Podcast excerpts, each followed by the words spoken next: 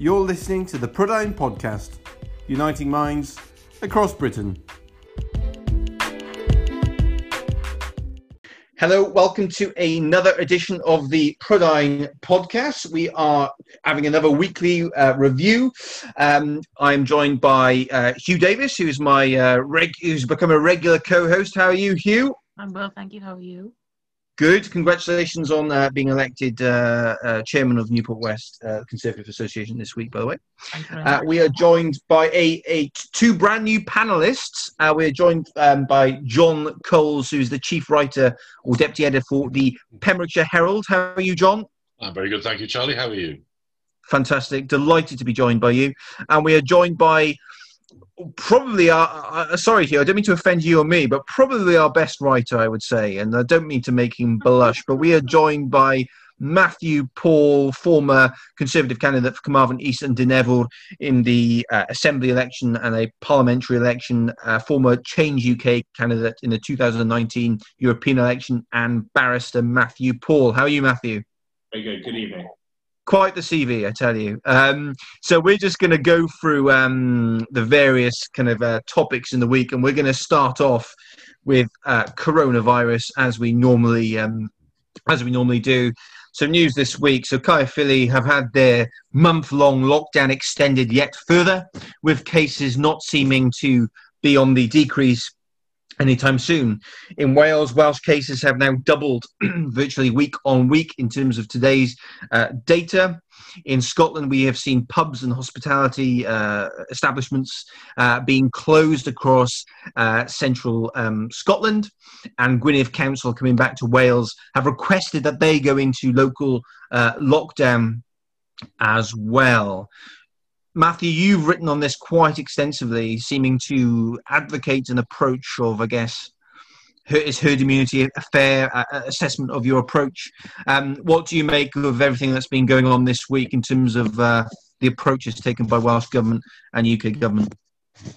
Herd immunity isn't um, an ideology; it's scientific orthodoxy. Um, if enough people have contracted a disease and acquire immunity to it, the chain of transmission is broken and the risk to people whose uh, risk from contracting the disease is higher is diminished. What we should have been doing months ago is had the university and school term that never was uh, at the start of the summer term in April, all of those children should have got the disease and had it, and it should have been rattling around the school and university and young working population for months, in the months when it would have been easier uh, for people who are vulnerable to self isolate and the people spending more time outside, the chain of transmission wouldn't have been as strong, uh, and we would have been in a far better position than we are. But lockdowns are just kicking the can down the road. They're just storing up the trouble, saving those infections for a later date. And so what we're seeing now is infections that could have been dealt with and done in the summer when there was no pressure on the NHS at all, are now coming up together with normal colds, seasonal flu, everything else that traditionally afflict, afflicts people in the autumn and winter. Um, so my view is, and it's been my view from the very start, the lockdown policy was wrong in the spring and summer. Um, I think it's still wrong now, but pursuing it as vigorously as we did and going for suppression as vigorously as we did uh, months ago has stored up trouble and we're reaping the reward now.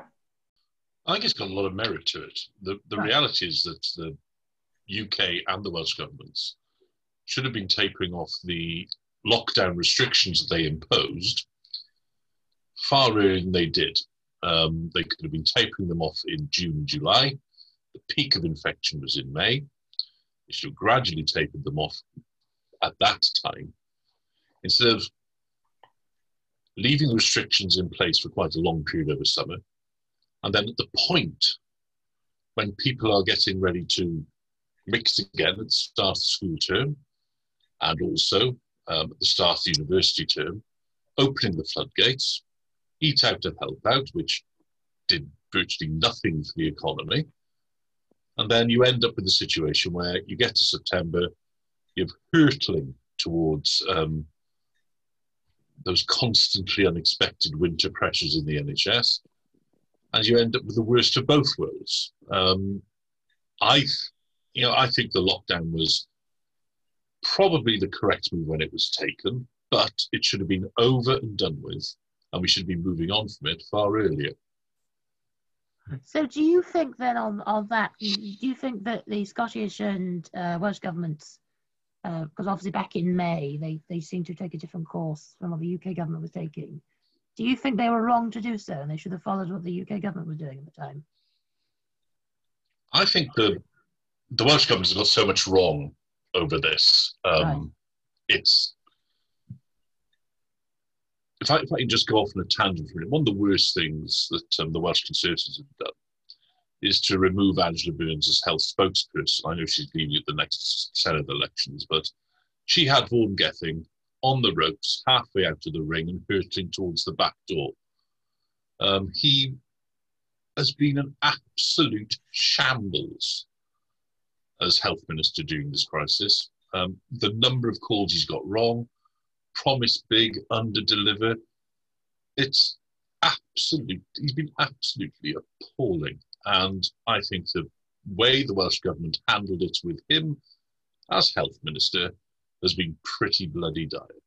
And, on that, do you do you think uh, the movement of because obviously uh, uh, there's been a new health post created in the past few days. Do you think that's to take some pressure off Vaughan Gething because they think he's such a car crash? They can't sack well, him because that would be public relations disaster. Mm. But do you think that he's been moved over? Does that take some responsibility off him? Do you think it is virtual demotion? Well, it can't be anything else, can it? It puts him in a position now where he has responsibility for the bits of the NHS that deal with COVID, coronavirus, whatever. Um, quite frankly, Darren Millar for the Conservatives splits that post with other responsibilities. Mm. Um, Vaughan Gething has no other responsibilities. Um, he's not the minister for anything else at the moment. He's not even the minister for Wales, for the Welsh NHS. He's the minister for COVID 19 in Wales. Mm. That's his job. Everything else is being done by Eluned Morgan. The problem we've got, though, would you not say, um, um, um, is that the UK government ultimately doesn't doesn't the UK government ultimately set the direction of travel in terms of mm. how we deal with the coronavirus? So I, I know it's devolved. I know the hmm. devolved matters for Welsh government, uh, Scottish government, and so on and so forth. Mm. But ultimately, the UK government set the overall direction of travel. Mm. Now, Nicola Sturgeon's gone a bit gun ho since then, mm. and is probably taking it even further. The Matthew you alluded to earlier that actually Mark Drakeford actually resisted the calls for mandatory face masks um, for, for quite some time. So I guess, Hugh, um, what would you mm. actually say to that in terms of the UK government ultimately? The, the buck stops with the UK government. They're the ones setting the strategy and they're the but ones the getting it wrong. Well, I, I, I, I, think, I think that's a nonsense argument, to be honest with you, because they've, they've all taken their own choices, regardless of the economic packages um, Rishi Sunak has today announced that any local lockdown made in Scotland or made in Wales or in England or any part of the UK um, will be supported. Two thirds of their income will be paid for, via a, a, form of extension of furlough. So I think that's nonsense that they're setting the strategy. That, the, you know, it is devolved. They have the, the, the, buck, the buck stops with, the, with those governments, quite frankly. And you know, it, it's the Welsh, the Welsh government was playing grandma's footsteps in most respects with the. UK government. It was seeing what was working, what wasn't working, holding on for two weeks or so after right. the uh, UK government had done whatever it was going to do, um, and then claiming huge credit for being far more cautious than Westminster. Um, and most of that was sheer nonsense. Um, the decision they did get right, I think, was on masks. There's no evidence of greater transmission in Wales in the time when masks weren't compulsory uh, than there was in England. Um, they suppress people's demand to go to the shops. It puts people off shopping if they've got to take a face mask with them. Um, and at times when they don't do much good, it's better not to have them. I would tend to agree that at the moment, it's better you do. There was another kind of site that you um, in your article. Sorry, it's, it's, not meant to be the Matthew show, but um, you, have uh, wrote, written it today about fifty thousand excess deaths in the 2017 flu season. Yes. Having said that, we've had forty thousand deaths so far up until this year with the biggest erosion of civil liberties that we've frankly you know ever seen so actually if we were to take this approach and this is for all of us really because i think there's a broad consensus that we can't continue locking down. having said that, it would be worse than the flu season, though, isn't it? If we adopted potentially a different approach to yes, it's, the. It's, it's at least twice as bad as the worst recent flu season, um, and it may well end up being three or four times as bad. But whether or not that justifies the damage that we're inflicting on the economy, um, I think is something which hasn't been properly debated. Parliament isn't allowing it to be debated. The Senedd isn't debating it properly. Uh, and governments have now just taken enormous executive power to themselves, governing by fiat. Everything is by diktat rather than through parliamentary scrutiny or scrutiny in the Senedd. Um, and we've surrendered an enormous amount of parliamentary control and scrutiny over legislation um, on a basis that I think, frankly, does not deserve it. Um, and the, the, government seems to have taken it as the single biggest duty it has to ensure that people shouldn't die of COVID 19. And when the average age of people who do die of COVID 19 is 82, you might take the view that actually you know, that the people have had their innings at that stage um, and that the country shouldn't grind to a halt to put on however many extra years onto the lives of people who have had a proper human lifespan in the first place. Um, and yes, it, it's not the most attractive position to put, and you can quite understand why it's a lot easier for commentators and journalists to say it than it is for politicians to say it, um, because old people disproportionately vote. Uh, but my view, um, there should be a slightly more cold-eyed assessment taken as to whether or not the number of lives saved by the lockdown justifies the damage it's doing, and specifically the damage it's doing to people who have their entire lives to dig themselves out of the hole that the government at the moment is blasting and excavating its way through. And let's go on a bit of a segue now to the um, the U.S. election context. Um, Donald Trump has kind of seemed to be recovering well from coronavirus, and, and, he's and he's come out kind of and he's come out sort of saying there's nothing to fear. We need to get on with our lives and so on and so forth.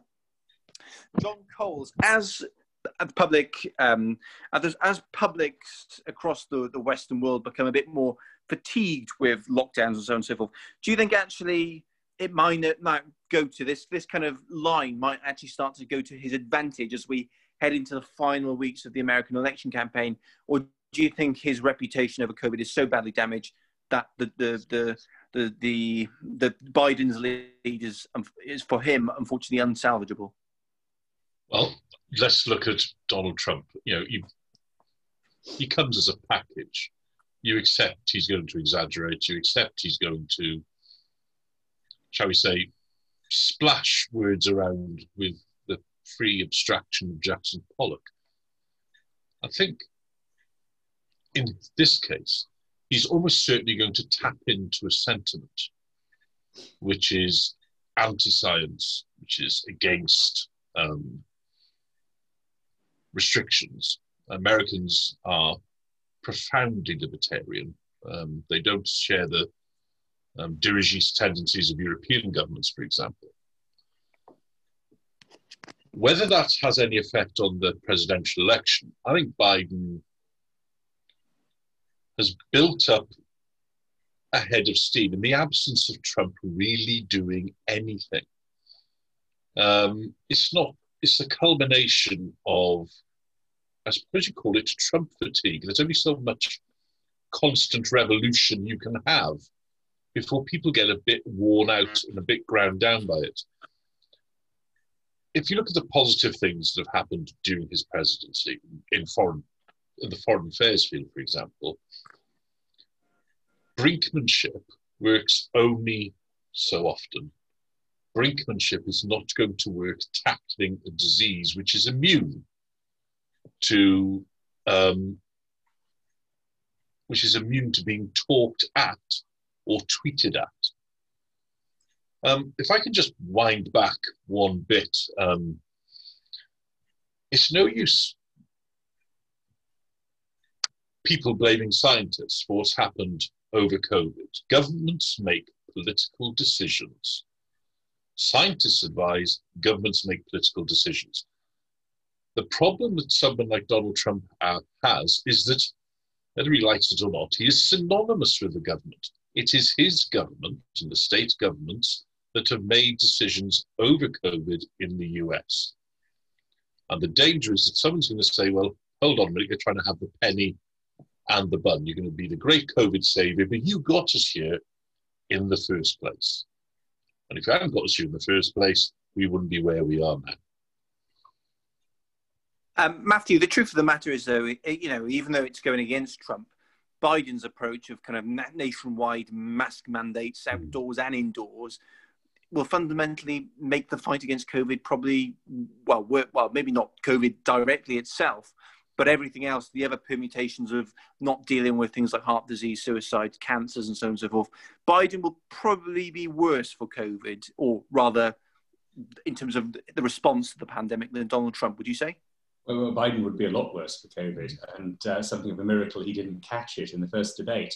Uh, Trump obviously went to Trump, Trump obviously went to Mephistopheles, with whom he has a contract for, to survive at least until the end of his first presidential term, um, and pointed out the small print and said that he couldn't be allowed to drop dead just yet. Um, and so has strode back, you know, absolutely indestructible from the COVID. Uh, and I think it will help him. I think it will help him very significantly because Trump's entire shtick is that he is not as normal people are um, and that he is this sort of supreme Ubermensch deal maker, this sort of perfect person at the top of government who can just make these decisions for the American people. Um, whereas Joe Biden is now just some sort of, you know, worn down schmo um, who stands no prospect of actually making a single decision in his entire time in office if he's successful enough to get there, uh, which he ought to. But then again, Hillary ought to have done. Hillary should quite obviously have won the last election, and she didn't. Um, Biden should quite obviously win this election, but you just never know with the perversity of the American people what they're quite going to do on election day. Um, so yeah, I, I think it's um, Trump's you know, victory over COVID will tap into the general American feeling that you know to hell with these regulations, to hell with this mask wearing, um, to hell with all this we're being told to do by liberals in New York and Los Angeles. Um, we just want to get on with our lives, and Trump is showing us how to do it. And yeah, I, I think that will play well for him. Um, where he obviously has the real difficulty is in the fact that overall he's at least four to six points behind in the opinion polls, and he needs to be only four points behind nationally to win the election. Uh, and so he's got to pull back a little bit between now, you know, in the space of three weeks, um, if he's to actually, um, you know, just squeak a wholly unmerited second uh, second win. Uh, but no, on the whole, I think COVID will have done, COVID's done him well. He's, uh, he's had a good play. Um, Hugh Davis, um, ultimately, this would be an even bigger shock if Trump was to win a second term in terms mm. of the polling differentials than mm. his victory over Hillary Clinton. It would be probably we'd, we'd know what to expect of a second term, but in terms of electorally, it would be a bigger it would be a bigger surprise if he won from this stage. Would you say? Um, I would say it's a surprise. I, I still believe that he will win. Um, and I think the Democrats, they're showing lately that they're getting quite arrogant. Um, yesterday, Nancy Pelosi said she might want to invoke the 25th Amendment, uh, which, for those who understand the US Constitution, it's basically. She might need, she might need to if Biden wins. Well, yeah. it's basically about removing presidents and uh, bringing in the, once they've died or whatever, and they bring in the vice president and make them president. Uh, and also, Biden at a press conference, I think in Arizona, when he was asked about um, flooding, well, increasing the number of uh, Supreme Court justices, he was asked his opinion on it, and he said, "Oh, well, we'll have to we'll have to wait after I'm elected, and then I'll give you my opinion on it." Um, so I think there is a degree of arrogance coming back uh, to Democrats. They think they've got it in the bag, um, which which was their death knell in 2016. I do think that they are counting their chickens a little bit too too early. I do think that now Trump's back in business tomorrow. He can go and he can go about his own business with um, uh, public rallies, etc. So I think that once we see him back in business and perhaps using the same messaging as as, as uh, Matthew um, alluded to, uh, we may see him pulling back. Um, I know I saw a poll just before I came on. He was ahead in Florida. You wouldn't expect him to be ahead in polls when you haven't really seen him for the past what week or so. Um, so you know, there's all to play for, and especially now the messaging he is because he I think he's I think he's looking at the weaknesses where he's doing badly or not as good as he could do in the polls, particularly with the messaging he's doing regarding Regeneron and all these drugs he's talking about. He's talking about seniors. And the senior vote, he did very well in 2016, but he's not doing as well as he did um, this time in the polls uh, predicting. So perhaps, so perhaps I think they've used the time effectively to look at where they're doing well, where they're doing badly, and perhaps the messaging may change as we as he comes back tomorrow. Let's move on from uh, the coronavirus, um, which is continuing to cause uh, a lot of chaos. Um, in other news, this week we had the Conservative virtual conference kind of coming to its conclusion, and Boris Johnson uh, did a, a, kind of a reset speech um, in terms of the priorities um, his government were to get after, uh, and included things such as um, wind power, getting wind powering, uh, getting wind power, uh, kind of you know powering the country by 2030. Jon Coles, what did you think of Boris Johnson's speech? Not a great deal, I'll be honest with you. Um, never mind wind power seems to be powered by an awful lot of hot air. Um, as for reset, um, well, real, reality is that Boris could do with a warm boot, um, but you know he's not. This was dire stuff. Um, there's a famous sketch um, that I'm very fond of where Peter Sellers takes the Mickey out of Harold Macmillan demonstrating how Macmillan's gestures never quite matched his words. Um, you know, um, for the example, to the left, to the right, away, towards. You get the idea. And that's exactly what Boris Johnson is like. It's it's an actor manager's performance. Um, the big announcement, um, the big announcements, such as they were, were lacked detail, lacked body, you know, let's have the UK powered by offshore wind farms by 2030. Okay, how's that going to be paid for? Where's the infrastructure going to come from? How are we going to do it? That, you know, the only way that can be done is with massive government subsidy. The private sector is going to stump up all of that cash. If the public sector comes up with the money, there's only one way to pay for it, and that's by increasing taxes, which of course the government would do. Then you have this um, housing idea. That's only going to work if the state underwrites people's mortgages. Now we've seen what happened when that when that when the state did that in America. It simply didn't work. It caused absolute havoc. It plunged the government into enormous debt.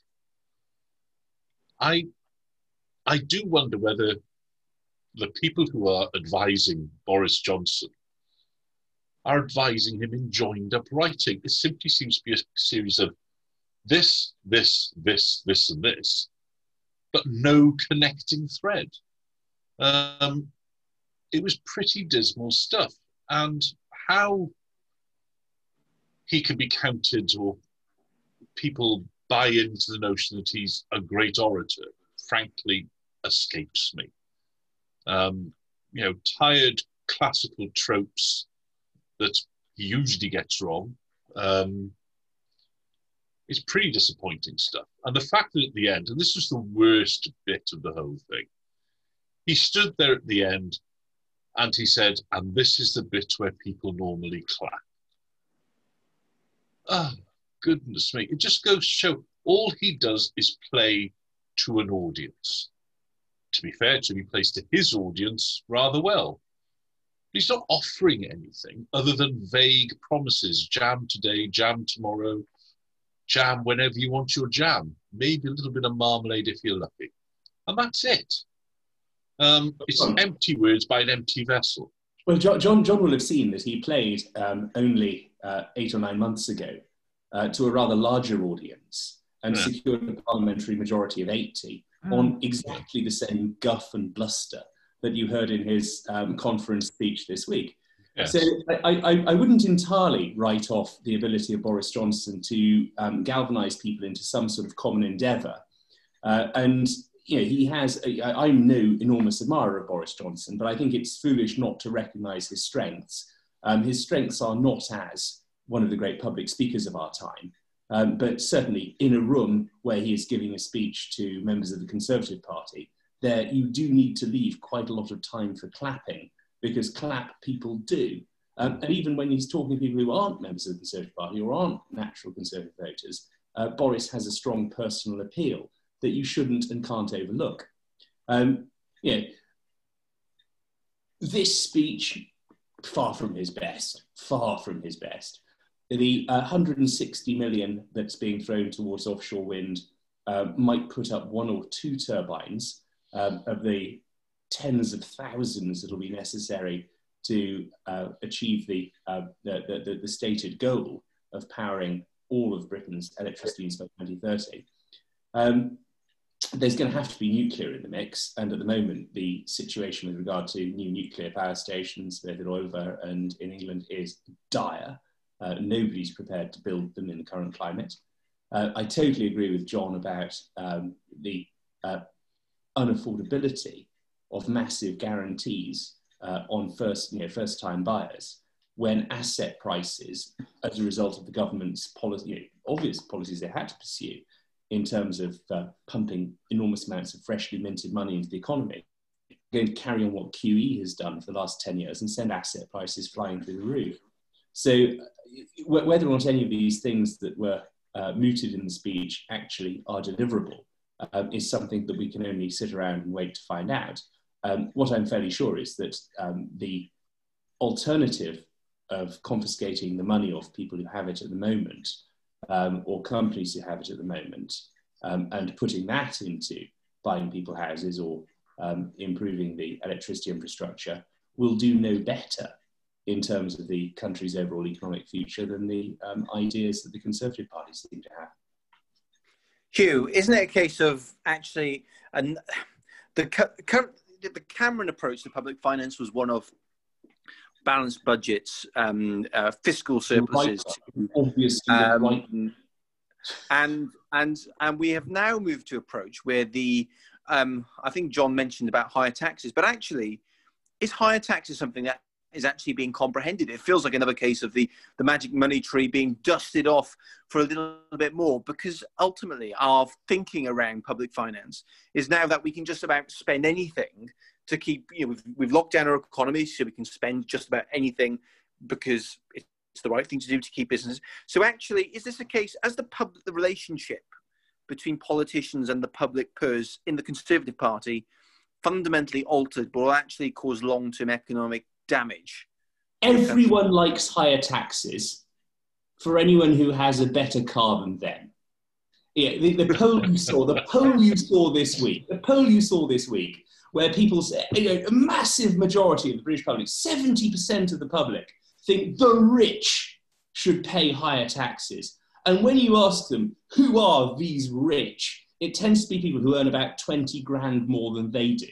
Mm. Um, and yeah, the, the, the, the, demand, you know, the, the baying demand that people who they feel are better off than themselves should pay much, much more than they do already um, is something the Conservative Party needs to be exceedingly wary about, um, because that way lies the complete grinding to a halt of the economy. Um, uh, as I was going to say, Charlie, um, I kind of agree what uh, Matthew Paul uh, Matthew is saying, but um, the public are quite happy to pay higher taxes. And the government is going to look at that polling. I think, well, if they're quite happy to pay for it, then they're going to put them up. They may not like it in the longer run, um, but in the short term, I think they will put them up to a well. The public, the public other people to pay higher taxes. Hmm. The public are never um, happy themselves to not, pay higher taxes. They're not happy for the rich to pay higher taxes. But the, Oh, Polling's also suggested they do also want to pay taxes them, higher taxes themselves, particularly when it regards to social care. A little bit.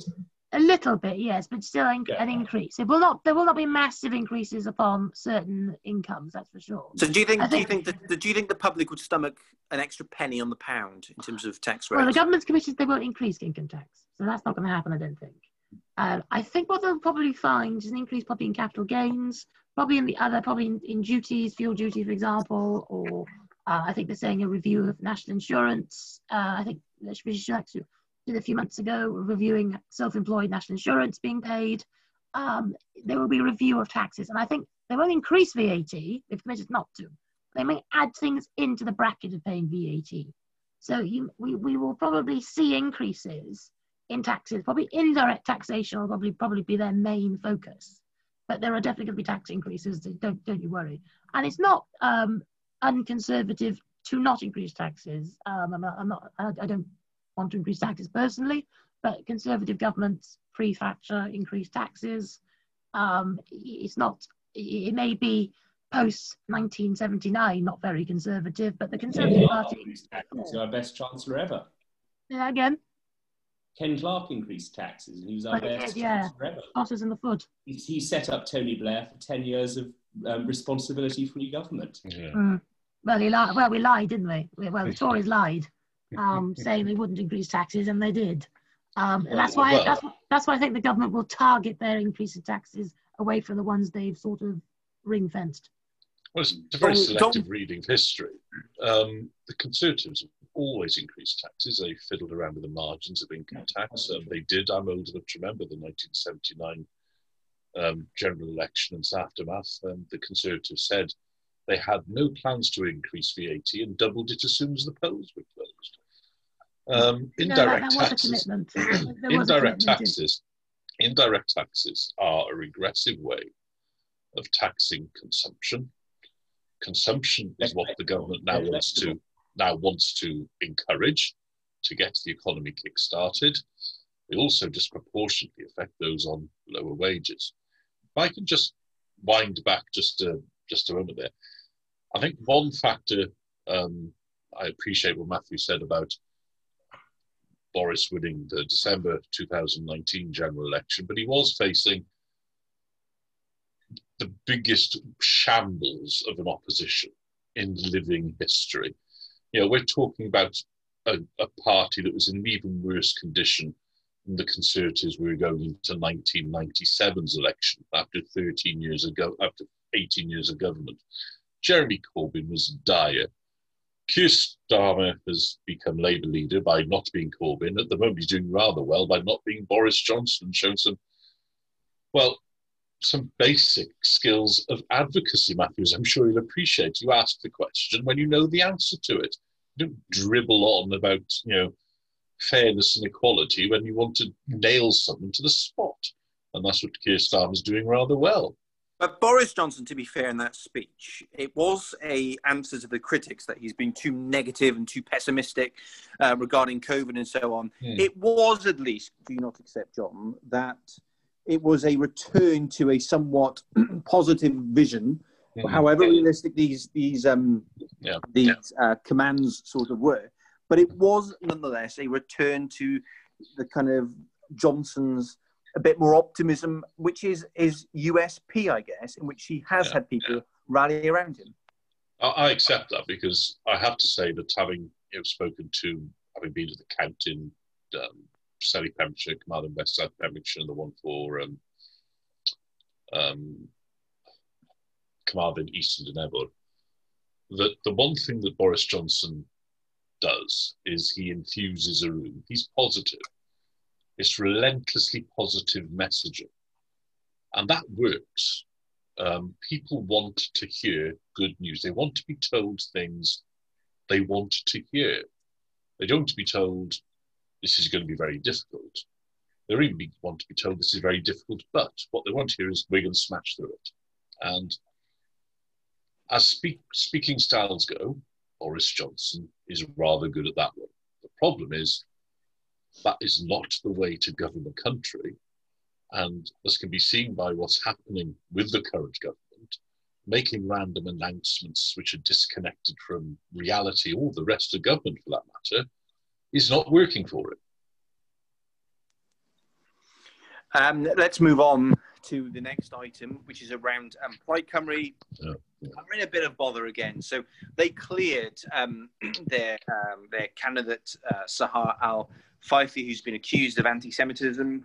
Um, the board uh, of deputies um, have said that it's an absolute disgrace that she is still able to stand uh, as a uh, candidate.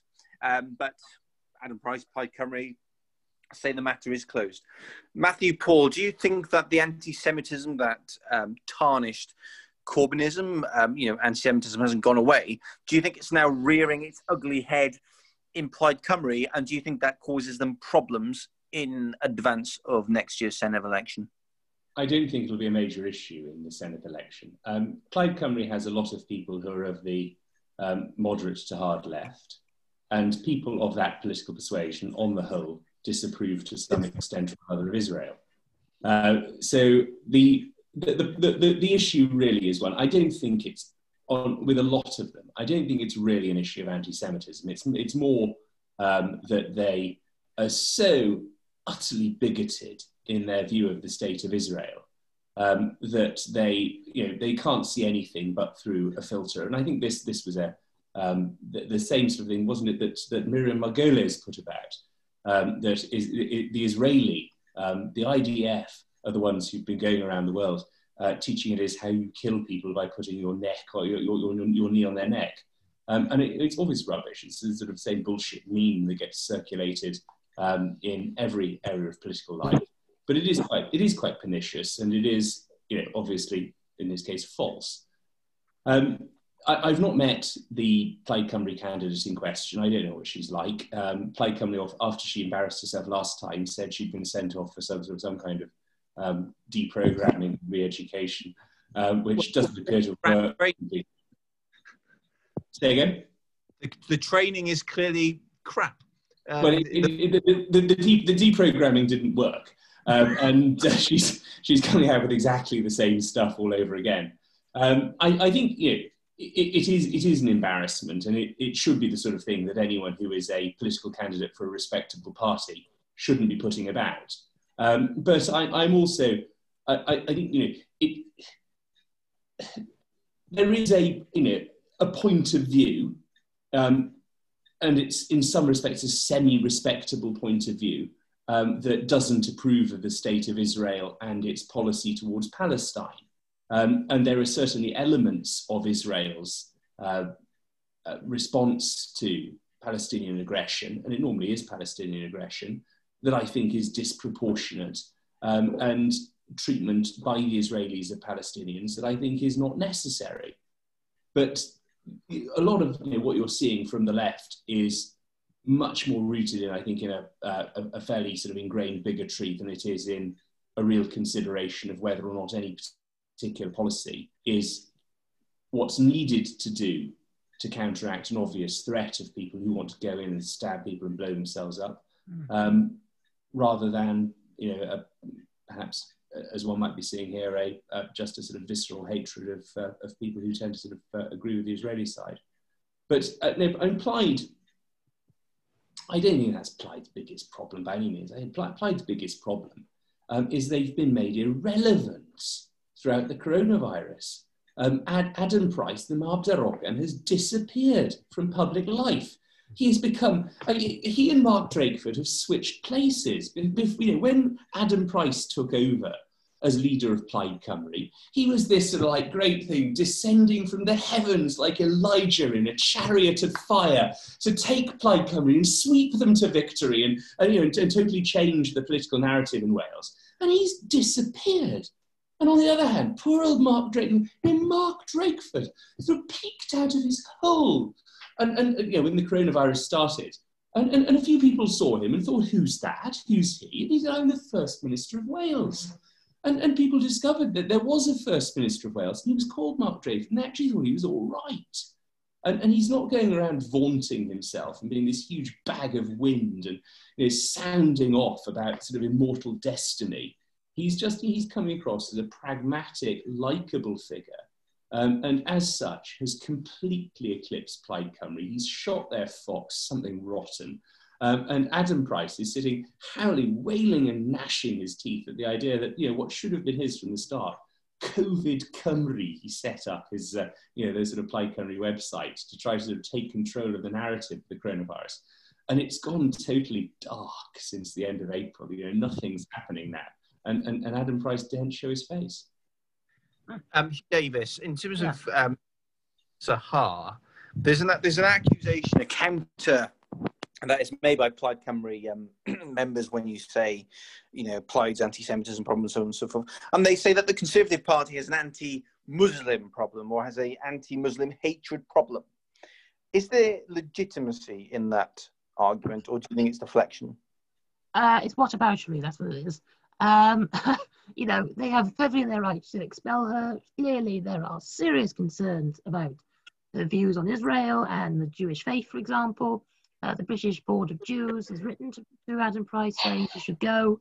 Um, what more do you need to get rid of her? I, I don't understand why why she is still there. Um, this should have been dealt with ages ago, uh, quite frankly. Um, and I, I, I, agree with uh, Matthew on that perspective. Is that there is a there is a part of Plaid Cymru which um, you know they're, they're very big on Catal- Catalonia and independence, and probably because they see the um, Palestinian cause as something similar to, similar to theirs. They see Israel as a imperialist power. Um, for example. Well, that's that's slightly embarrassing in itself, isn't it? That they see yes, yes. the Welsh Welsh nationalists, don't they? They see England as this, well, exactly. you know, through, through a historical lens. Exactly. I mean, it's not. I mean, I think there is a passage. Well, I think there's an interview which Gwynfor Evans, which is the uh, leader of Plaid Cymru at one point, uh, asking, um, and I think he stated that the, the Jewish, uh, those of the Jewish faith have never been of aid to the cause of the Welsh nation. Um, so it's not exactly as if there have been issues with of Plaid Cymru with, with the Jewish faith or Israel before. Um, so you know, it's, it's embarrassing for them. It's unnecessary, but you, the vast majority of the public won't care because Plaid Cymru is for a is not. I mean, areas like mine, Plaid Cymru, are nowhere to be seen, and uh, only a small part of the electorate will probably notice, which is a sad thing, really. Well, Jon Coles Plaid are quite prominent in West Wales, um, Ceredigion, Carmarthenshire, Pembrokeshire to a lesser extent. Why, in your opinion, has Adam Price not had the cut through with the Welsh public? Well, I think Adam Price faces a couple of quite substantial issues. Um, let's start with Yes Cymru. Yes Cymru is a non-party political um, campaign. Used to be. It is getting far more traction than Plaid is on the subject of Welsh independence. Hmm. And if Plaid isn't leading the way on the policy of Welsh independence, you have to ask what on earth Plaid Cymru is for. It's simply being rendered very much a second, um, it's second class when it comes to that single issue. And it's his primary issue. If Cymru isn't, as I say, Cymru isn't for Welsh independence, it's for nothing. Um, but it's been eclipsed by the popular movement behind Yes Cymru, which has a far larger membership than Plaid does. The other problem is that I looked at the Plaid conference agenda as a, as a jobbing hack. I get um, conference agendas sent to me, and I looked at Plaid's conference agenda, and there wasn't a single line in it about Welsh agriculture. There's plenty about climate change. There's plenty about the sort of issues which entertain and entrance metropolitan liberal media types. But agriculture, and 84% of Wales' agricultural land, didn't feature once. And agriculture is also the major industry in those parts of Wales which tend to vote Plaid most. It's as though they've taken their base for granted. Um, you're going to vote for us anyway. We don't have to do anything to reach out to you. So we're now going to reach out to these exciting new ideas in metropolitan areas. And quite frankly, I think it's nonsense. Um, on the subject of um, Sahar Al Faifi, anti Semitism will be used as a stick to be Plaid with. And quite frankly, I'm not surprised, and it should be by other parties. Because you can't kick at Corbyn and saying, oh, look how naughty Labour are under him, and look at the anti Semitism, and then turn around on the other side and say, well, when it comes to us, we're going to we're, we're going to you know, sweep it under the carpet. The same candidate was up before the Beaks last year, um, given a ticking off, told to go on a training course, came back this summer in the midst of the um, fuss surrounding the death of George Floyd in America, repeated precisely the same nonsense, as did Leanne Wood, um, about Israeli, Israeli um, IDF forces training American police to kneel on people's necks to subdue them. That was a lie. total mis. It's a total lie. There was no purpose behind saying it other than to whip up anti-Israeli sentiment, and she did it again. Now, you know, once is carelessness, and to be fair to her, the ones from last year were tweets from tweets and Facebook posts from two or three years before. But to be given the warning and then do it again mm. is just completely crackers. Rebecca Long Bailey got kicked off the Labour front bench for this. You know, and if you're going to kick a person who ran for the leadership of your party off the front bench, then the least you can do to a candidate on a regional list with very little chance of getting elected is to give them a shove and get someone else on it. Um, I can't believe that they played this so badly. Um, Matthew Paul, just want to come back to your point on Drakeford. Drakeford, yes, is popular at the moment because he's the boring professor that you know he he gives us all a sense of safety, um, you know, with this deadly co- co- yeah. coronavirus. But when it comes to setting out the future vision for Wales, he's totally ill-equipped, is he not? His leadership style, his lack of charisma, and actually Adam Price benefits. No, I disagree. Dis- disagree totally. Um, I, I, I, think that uh, Drakeford's lack of charisma is his great selling point at the moment. Um, he actually comes across as slightly human, and people listening to Drakeford, um, I think, get the impression of somebody who, even if he leads an administration which is you know, pure crap, um, is somebody who has Wales's best interests at heart. Um, I think I think his human qualities, as opposed to those of Boris, um, come across rather well. And every time you see Drakeford directly, personally um, juxtaposed against Boris Johnson, it's Drakeford who does better by the comparison. You know, he doesn't come across as like burning with ambition. He doesn't come across as somebody who would sell his own, you know, would, would make his a, a, a skin, a, a, drum out of his grandmother's skin to beat his own praises, as was once said of Churchill. Um, he, he comes across as, you know, as a human being doing a difficult job um, and doing his best fist at it, even if that isn't awfully good. So I, I, I think that Drakeford is actually, um, whilst he's, you know, as he's just gradually, his, the, the neck is just peering out of the edge of the shell and just poking it. The eyes are peering in each direction very slowly, and maybe a leg or two is protruding from the little sort of orifices as well. Um, but he's starting, he's starting to walk politically. Um, and, and I think Drakeford is, um, in 2021, actually going to be um, Welsh Labour's biggest asset in their election. Uh, and it certainly isn't something I'd have said, uh, you know, at the time when he took over from Carwyn. Carwyn was a great flim flam man. He was a you know, a wonderful chap to have a, a drink with after the, um, the Wales and Chester Circuit bar mess. Um, but he was, you know, had the same connection with the average Welsh voter in the valleys as Marie Antoinette. Uh, Drakeford, I think, is somebody who people look at, they see as genuine.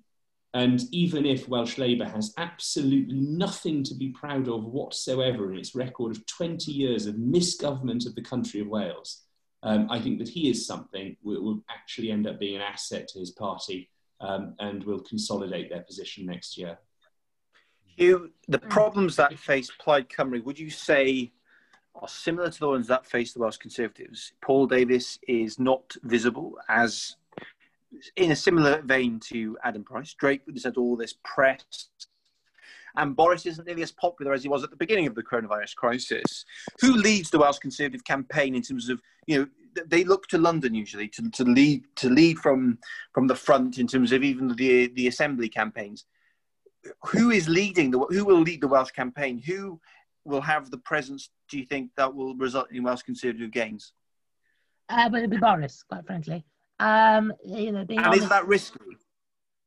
Um, well, it, it depends what you, you class as risk.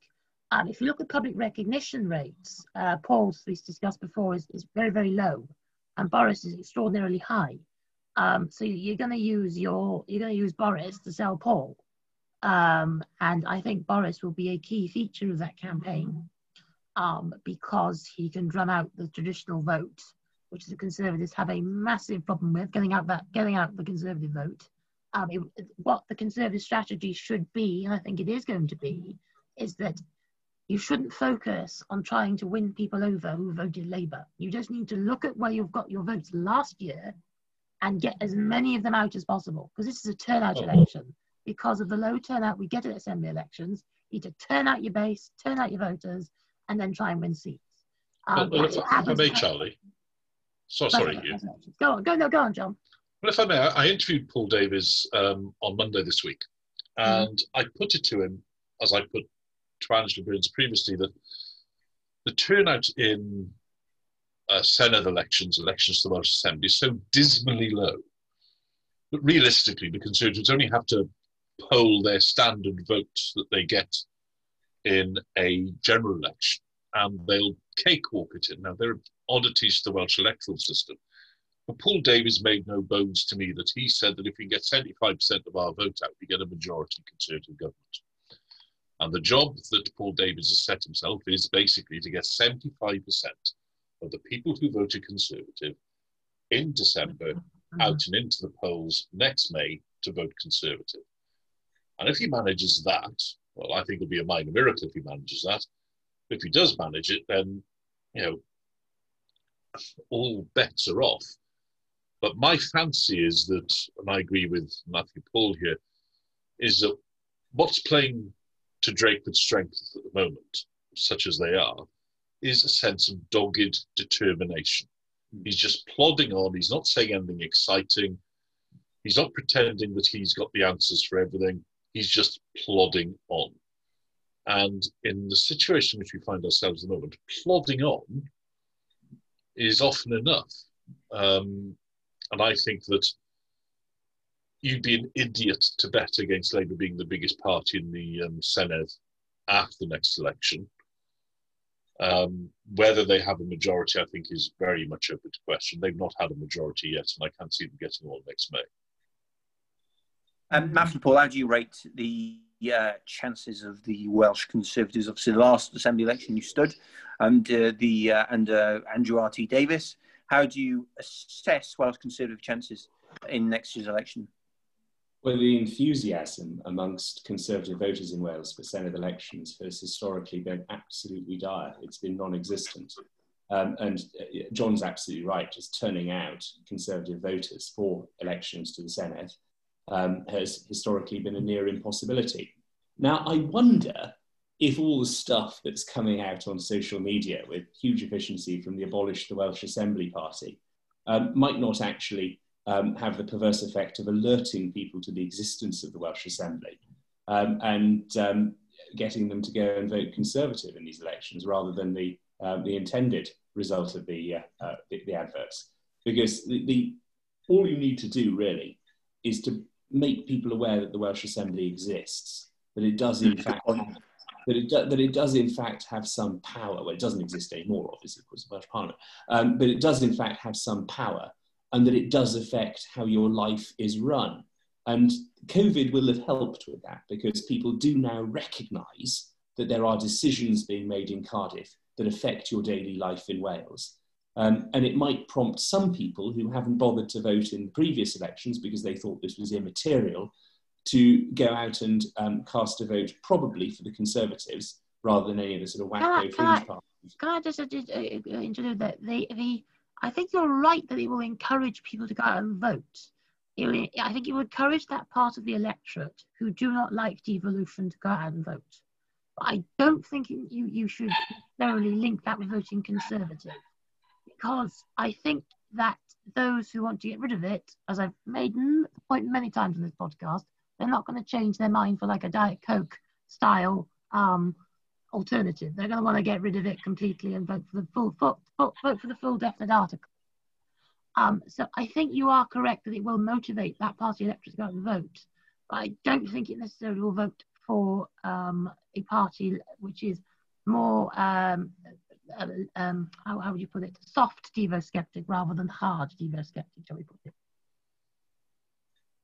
Can we come back on of, I think the appeal of devo skepticism is being vastly overstated um, it's I, I don't I, I the, the problem has been that nobody really is that bothered about the Welsh Parliament. Um, and I don't think that going around trying to whip up um, huge discontent with the Welsh Parliament is doing is, is actually having that effect. Uh, it, it, if it raises awareness of the existence of the place, um, together with the fact that somebody in the Welsh Parliament has now said that you're not allowed to leave your house for a fortnight, um, then personally, I think that's a, a slightly positive effect. I, I, I, disagree. I think it's I think it's going to have the effect. I think it's going to have the effect. I, I, think I think you're wrong to say it's overstated. I think, you know, you know, six in ten Tory voters want to get rid of the place. That's not overstated at all. Um, that's a lot of voters. Um, you know, you, you write it off at your peril. I think. And I think I think the Tories write it off. They, they couldn't be bothered to go and vote for that last time there was a referendum about the powers of the assembly. If somebody who is so anxious to abolish the assembly can't be bothered to go and vote in a referendum. It wasn't about abolishing the assembly, was it? To, to, to limit the assembly's powers. Um, then I, you know, I, I, I, I, I think there well, is, I think that, that referendum campaign was very lax. I remember it. I remember it being very, very lax, and it wasn't. A, and bearing in mind, both sides said this is not about abolishing it at all. This is just about certain giving it powers over the 20 areas, legislative making powers of the 20 areas. So, so, so the, the real abolishers, the real abolishers on your um, understanding of this all said, well, yeah, go on, let them have, let other people go and vote for them to have tax raising powers then. What do I care? Uh, I, I, don't think that's how, I don't think that's how it was. I, I think there is um, as much apathy amongst the number of people who, on the whole, might slightly prefer it not to be there side of, of political opinion. And I think that's where the Tories are on the whole. I think your average Welsh Tory would, on the whole, probably slightly prefer the Welsh Assembly not to exist, but I do think they're going to go out and waste a vote um, on a Mickey Mouse party that is just, you know, that is just there for a single issue and won't achieve its goal anyway. In fact, all it will do is the somewhat counterproductive and arguably hypocritical aim of getting a couple of people on decent salaries into the institution that they claim they want to abolish. Um, interesting, interesting discussion as always. Um, well, thank you very much uh, to Hugh, to Matthew, to Jon, uh, especially. Um, that was probably the, the biggest uh, episode that we've done on these weekly reviews with some. Yeah, we never, we never had a debate like that. We, we actually had some robust yes. disagreement. So uh, we're going to have to resurrect this panel again, I think. Um, thanks for coming on. Um, we're going to have more interviews next week and so on and so forth. So please dial back in then. Um, but see you soon. Good night. Good night, Charlie.